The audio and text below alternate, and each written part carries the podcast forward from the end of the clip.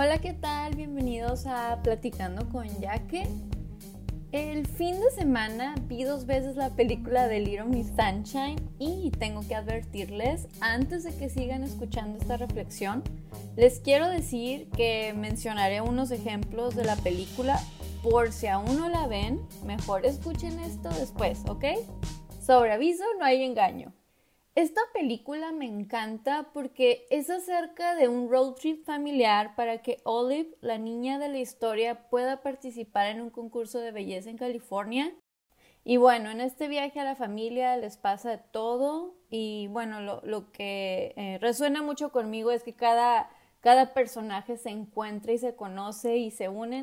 Amo y admiro el personaje de Olive porque me encanta la inocencia de la niña, pero me estresa un poquito el papá. Hay una escena en donde están comiendo en un restaurante y la niña pide waffles con nieve y el papá le pregunta, Oye, Oli, ¿estás segura que quieres comer nieve? Y los integrantes de la familia se quedan como, ay, ve este güey a meter su cuchara. Todo iba bien hasta que ya habló este hombre, ¿no? El papá le explica que la nieve es crema y que la crema viene de la leche de las vacas y la crema tiene mucha grasa. Entonces, cuando comes nieve se convierte en grasa en tu cuerpo. Y bueno, pues ya después de toda esa explicación, el señor hace dudar a la niña y, le, y después le dice, Olive, ¿tú crees que las mujeres de los concursos de belleza comen nieve?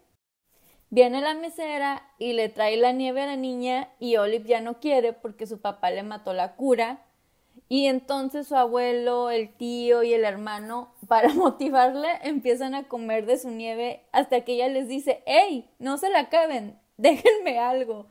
Y se y come y empieza a comer nieve y su cara de satisfacción y felicidad, la neta me identifiqué con ella porque yo cuando como nieve así me siento, ¿no? Como que bueno, con toda la comida la disfruto en mi paladar. Ay, no, bueno, ya, quiero nieve.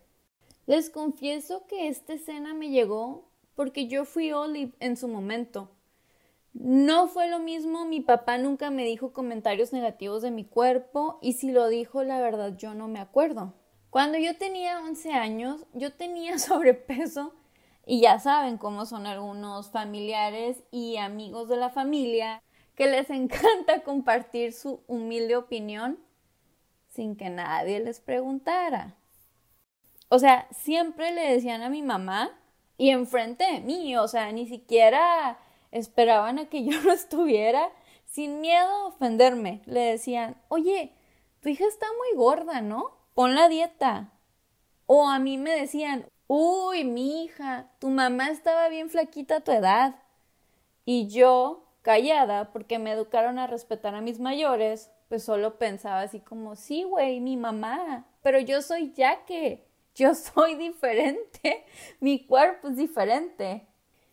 La verdad, mi mamá nunca, pero nunca me hizo sentir mal por mi cuerpo. Mis problemas de baja autoestima y falta de amor a mi cuerpo fueron alrededor de cuando tenía entre 18 a 20, 25 años porque me rodeaba de personas así y yo no era emocionalmente fuerte. Cuando bajé de peso, pues me estiré, ya saben, uno crece y ahora le decían a mi mamá, oye, tu hija es anoréxica, dale de comer, asegúrate que coma. De seguro está vomitando la comida, con eso de que las niñas quieren mantener la figura.